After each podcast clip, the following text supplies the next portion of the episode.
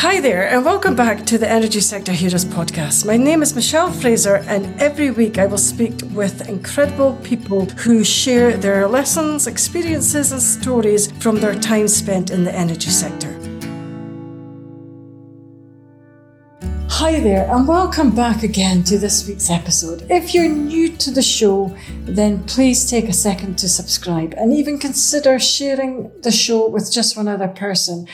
This week, I am joined by Sean Hogue. Sean is an incredible senior vice president of operations and a freelance writer also. Sean, would you like to introduce yourself, please? Yeah. Good morning, Michelle. Glad to be here. Thank you for having me on. As you said, I am senior vice president of operations at Baker Marine Solutions. This is a marine consulting and engineering firm. So, how did you get started off in the energy sector? I was I was fortunate to to find my way early in my career into the energy sector. I come from Alberta, which is a landlocked province in Canada, and I had an amazing opportunity when I was 18 years old to sail around the world on a tall ship. So I, I did that over the next year, and and by the time I came home, I realized that people got paid good money to travel the world by sea. And so I I got the bug. I went back to school, came out with my watchkeeping mate's license, and came down to the Gulf of Mexico and started working in the offshore oil field. Okay. So, where about in the world have you traveled then? Well, that that first year, we started in San Diego, went down to Mexico, and then west across the Pacific, around Australia, up up into the Mediterranean, and and up uh, around into the North Sea. Uh, later, when I, I started sailing, as I mentioned, I started down in the Gulf of Mexico, but sailed all over the world. I ended up sailing as master mariner on a pipelay construction vessel in the South China Sea. It was my final ship before I came ashore. Wow. That is incredibly amazing, actually. It's it's I've had a good run, absolutely. I got into it for the travel and adventure, and I've had plenty of both, fortunately. Well, that sounds amazing, actually. So have you always wanted to travel with your with your job then? I suppose so. I, I, mean, when I was younger, I don't think I really knew what I wanted, and was fortunate to have uh, have an experience that really opened my eyes to what was available and what was out there in the world. And to be honest, ever since that point, I've had uh, I've had a very clear vision of of where I was going and what I wanted to do. Okay, excellent. So, who was your role model during your career and why did you find them inspirational? I, I would say early in my life, it would have been my grandfather. My, my family's Dutch. That, that side of the family is Dutch. And so they came over from Holland during the war, lived in, in a number of different places before settling down in Canada, but he always worked for Shell. And so that was, uh, that, that always figured uh, into my life. He used to take me around a little bit to some of the oil leases and we would you know, see the pump jacks and he would he would show me around and, and talk about what he was doing. So I suppose I always figured I would end up in the oil field in in some way, shape, or form. Okay. Excellent. So what is the most challenging thing that you find about your current role? Hmm. Currently, there's there's a lot going on these days with the energy transition after the downturn, which which was hard things are starting to come back. You know, we're we're getting busier and busier month after month, which is great. So finding qualified personnel is is just a, a massive challenge, always, continuously. I do a lot of interviewing, um, hiring, testing, coaching of of new per, prospective marine surveyors. So that, that that takes up a lot of time, and it's it's definitely a bit of a I don't want to say revolving door, but it's um it's an ongoing activity. It, it requires requires constant uh, constant upkeep, and you know just just takes a lot of time. So I'd, I'd say personnel is probably the biggest challenge currently. Okay, so why do you think that it's challenging to get personnel? I, I mean, the type of work that we do, as far as the the marine consulting side or the marine surveying side of the business really requires a pretty particular skill set. And you're looking for a very uh, you're looking for somebody that's in a in a very specific place in their career. Ideally, you want somebody that's that's had a fairly successful career at sea.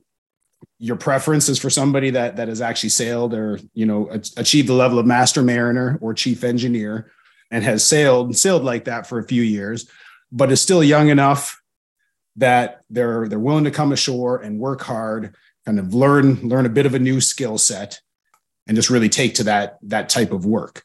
So you're looking for somebody in kind of the the 38 to 45 year old range that that has been accomplished in their work and that is looking for a bit of a change. They want to they want to make that move ashore. Okay. If you add on to that day rates are coming back up you know so some of the guys that we have they end up going back to sea because the because the money's really good. So that's that's always just a challenge that we have to deal with. So what specific skills do you need to be working in marine survey? We we run everybody through an internal training program and there's there's kind of there's always a familiarization period. But realistically you you need to come equipped with the vocabulary of the industry you need to have experience on ships so that you understand what you're looking at and an operational background in the in the energy industry is always beneficial because we do a lot of witnessing of, of offshore operations heavy lifts, installations, things of this nature. And if if you've never done that type of work offshore, it's gonna be very difficult to come in and say whether it's it's right or wrong when you're witnessing it on on behalf of a third party. Okay. So say if you were gonna a young graduate or a younger engineer was wanting to come in and work with you, how would they get to do that then? What well, it, like I say, we do have we have a, a mentoring program, and we do have some younger employees that are are fresher to the industry. It, it really depends. We we have a number of different business lines or business models kind of within the organization. So marine warranty surveying is one piece, and this requires engineering reviews of documentation and reviews of procedures and processes that we then go out and, and verify on site. So it's it's fairly easy to coach somebody or mentor them through that process, you know, and and uh, stay there, I guess, looking over their shoulder to make sure they get things right, or have them tag along so that they they can see these operations. So as far as as far as people that are looking to get into surveying, there are training programs uh, available out there that can give you the the basis of knowledge that's needed. But we do focus primarily in upstream oil and gas currently.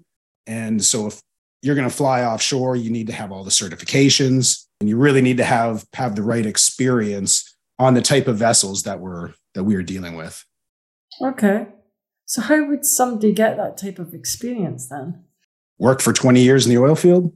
if you're a young if you're a young graduate, and I know that because I was when I was a young graduate, you can't really go offshore until you're much older. Or that used to be the rule when I was much younger. So how would you what would what would your advice be to someone that wanted to come and work in your industry? Well, you you have to keep in mind that my background is is as a mariner. So I I, I sailed for I think 18 years professionally before I came ashore. And I, I, started at the bottom and I worked my way up up to a master's position. So I'm always looking at things through the lens of of a seafarer. And and for a seafarer, there are there are jobs aplenty right now. If if you come out of the of the academy and you want to work in the oil field, there is lots of opportunity to to get in and start to do that type of work. As far as from an engineering standpoint, uh, that's that's a little bit different, and it's it's a little bit outside of my wheelhouse, to be honest. Okay, so if you were going to hire someone, what would you look for? I look for uh, operational experience a, a good eye for observation, and good writing skills. Okay. Essentially, the work that we do is giving written advice or, or doing consulting with the ultimate product being a written report. Everything that we do is advice given with a written report. so when I bring somebody new on board, we typically have them shadow somebody else and then we have that person shadow them so that they can generate the report. And, and you're never really sure if it's going to work or not until you get that first piece of piece of writing back because technical writing has to be very clear it has to be very concise unambiguous because you have to always remember that one day if there's an incident offshore that report could end up in the courtroom as evidence. So everything needs to be it needs to be right you know and and some people have a natural talent for that and some people some people don't. Okay. But i think report writing is it something in your opinion that can be learned or do you have to have a natural flair for that I think it can be improved. You know, I've I've been writing for years. I write, I do a little bit of freelance writing in my off time for Maritime Executive Magazine, various industry publications and that's just always been something that that I I've done for myself. I've always enjoyed writing, but so that's something that I strive to improve because it's something that I care about. Other people they they just they don't have that drive, I guess, to to improve their writing. So it really just depends on that personal motivation. I do think it can be taught, absolutely. I do quite a bit of coaching with the guys on on what the writing is supposed to look like. We have examples of what good looks like versus what bad looks like. So, you know, everybody can improve. It just depends on how badly they want to improve. Okay. Excellent advice. So, is there anything you still want to achieve in your career? Hmm. That's a good question.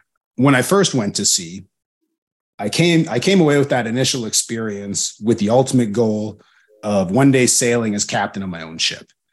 And, and I achieved that after, I think it was 12 years, 12, 13 years later. I, I got my master mariner's license and I ultimately received my own command. And, and that for that entire time period, that was always my north star so there was there was never really any any question of what to do you know i was always just working in that direction um, in 2014 i came ashore and I moved into a marine surveying role. And I knew that I wanted to ultimately end up in business. I've always been interested in, in just business operations as well. And, and I think I've achieved that. You know, I'm, I'm very happy in the position that I am and uh, really enjoy the work. So, so what the next step looks like, I'm, I'm not really sure. I'm pretty content just to continue doing what I'm doing for the time being. No, that's really nice. It's really, really good to hear that you're you're really happy and content with what you're doing now. So, have you ever encountered any career disasters, and how have you handled them? I mean, everybody's went went through hard times. I, I think one that jumps out at me is is the only time I was fired. I, I got ran off, as they call it down here, and it was it was a result of a lack of understanding the organization of a new company who came on board and bareboat chartered our vessel or chartered our vessel. So we we had changed locations. We'd been on board this. I've been on board this ship for about two years, I think, at the time. And we had these new clients come on board. And I ended up getting into it with with the new deck foreman because I was sailing as chief mate at the time. And I'd, I'd been in charge of the deck for for a number of years now. And all of a sudden, I had somebody new, and I was trying to give him some advice or trying to help him out a little bit. He wasn't having it. We ended up getting into it, and it turns out that his father was the superintendent, and I was uh, I was not welcomed back my next trip. So I, I learned a couple lessons there. But uh, the interesting thing about it is that by freeing myself up from that position, that's what ultimately opened the door for the opportunity to sail as master on my own vessel. So I suppose one door closed and, and the other door opened. Okay. Interesting. Yeah, because sometimes I, I feel like that, that what's meant to be will be, I think. I think everything happens for a reason. And I, I think looking back at it, I could have been a little bit more aware of the, the onboard politics in a, in a changing situation. And so that's, that's definitely a lesson I've taken forward with me. And um, I try to be mindful of now. Okay. Excellent. What is your zone of genius? What are you most good at? I suppose it depends who you ask. um, I I do think I'm good at written communication. That that's something that I just really enjoy. It's something I really focus on. So when it comes to comes to the business world, I take a lot of energy from designing and implementing business process and really, really getting those things moving smoothly, you know, putting the right, the right parts in place. And uh yeah, and and I, I just love doing it, you know. So I I take a lot of energy from that and I'd like to think I'm good at it. Excellent. So what is your most favorite thing about your job? Well, it like I said before, I got into this line of work for travel and adventure and thankfully I still get a fair bit of each. We're we're recording this. I'm here at my home office in Houston. So I I spend most of my days here, but our head office is, is over in Louisiana. So I spend a lot of time in Louisiana each month. And I'm fortunate to get to travel around to various conferences and, you know, for meetings or or what have you. So spend quite a bit of time on an airplane, which I really enjoy. It's not as fun since COVID, but it's uh, it, it's getting better again. And yeah, I just I really enjoy the travel. I enjoy meeting new and interesting people. I love going to conferences and seeing what new technology we're coming out with, and just uh, really staying on top of the industry. I, I think the energy industry is is changing, and or it's it's evolving, and uh, I like being a part of that. So it's yeah, it, it's an excellent career. Excellent. So, in a working environment, who do you depend on the most? Hmm. I, I, suppose it would be person on the front line of, of whatever the work is that, that's being performed currently. We put a lot of people into the field, and quite often they are they're by themselves. You know, they're they're on a project, but as far as representing the company, they're the only person there. So you really have to have a lot of trust in in the skills, in the competency of that person, and and trust that they're going to be doing the right thing both for you for the project uh, for the client who we're representing. And so that's uh, yeah I, I rely on them to get it right. I've also got a fantastic team in the background. We do a lot of preparatory work. If we're going to send somebody out for for some type of attendance we we do a lot of the legwork ahead of time so that we can send that person out as equipped as possible. So by the time they get there they can focus on the on the work and not you know the administrative part of the job. Okay so how do you build up that trust with a new employee? Time and effort. There there's a lot of feedback that takes place. I, I kind of alluded earlier to what what it looks like to mentor or train somebody new into the organization but realistically that never stops. I talk to almost every person after every job. We get feedback. We we have some feedback processes built into our systems that allow for opportunities for improvement to be highlighted. You know complaints or concerns whatever that is all all these things get addressed. And we we try to take as much feedback as possible from the people on the front line because the the reality of i think most business is that the people that develop the processes and the procedures and make the rules are quite often the people that are the furthest removed from the work that actually takes place. So if you don't have some type of feedback mechanism that comes right from in the field, then then you're not going to be you're not going to be able to do a good job supporting those people. So that's yeah, that that's what we do. We, just a lot of conversation, a lot of safe space for feedback. You know, I want people to tell it like it is, and then if we know about a problem, then we can deal with it. But if people are scared to come and talk to you, then you're not going to hear about the problems in the first place and nothing is going to get better. Okay, so how do you manage your team so that you they know that you are more approachable? Well, we we all talk a lot and and I tell them. I say, look, this is if something goes wrong, for example, or we we received a complaint or something didn't go the way it was supposed to, we just sit down and talk about it. And I, I always start the conversation, say, look, this is this is a blame free zone. You know, if anybody here is responsible for this thing going wrong, I'm probably the first one in line. Right. So let's talk through it and let's let's figure out what the solution is so that next time we can prevent that thing from happening again. Okay. Yeah. I, I call it uh I've got a concept, I call it expectation setting. And in my mind or in my experience, anytime something doesn't go exactly as planned or something something goes wrong, somewhere in there, there was a lack of setting the appropriate expectations, either for the person who's going to go out and do the work. Maybe they weren't instructed properly. Maybe they weren't given the right tools. a lack of expectations with the client. Maybe they didn't understand what their obligation in this process was or what the ultimate deliverable was was going to be. So I, I try to do a lot of expectation setting, both on, on both sides of that fence. Okay. Is that quite hard to do then? The hard part is is to remember to do it continuously while you're stuck in the weeds of, of trying to get the work done.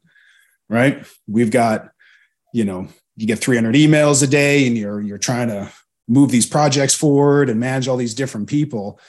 In reality this expectation setting just takes time.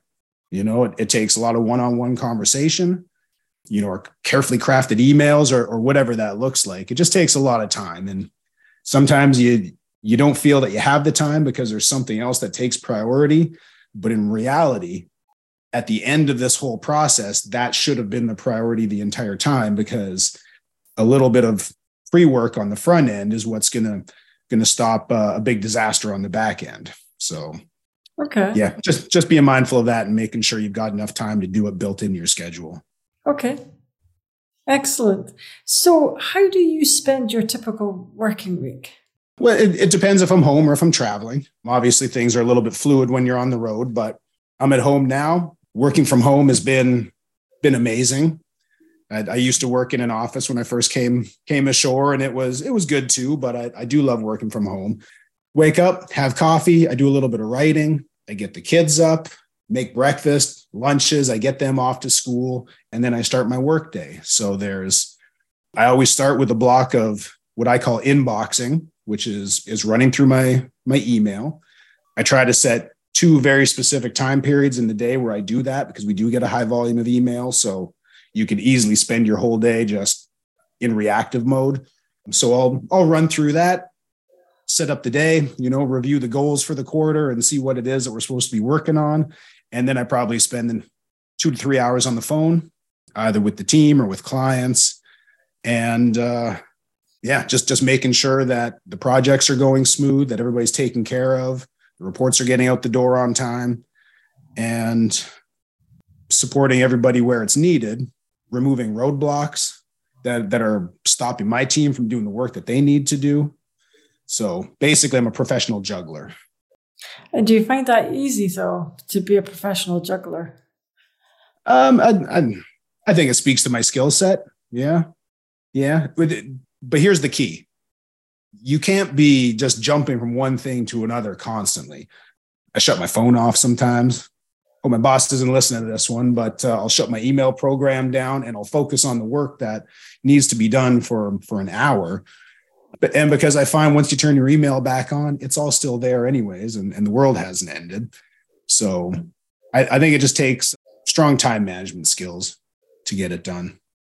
Okay, excellent advice. So if you could give one piece of advice to a new graduate coming into this field, what would it be?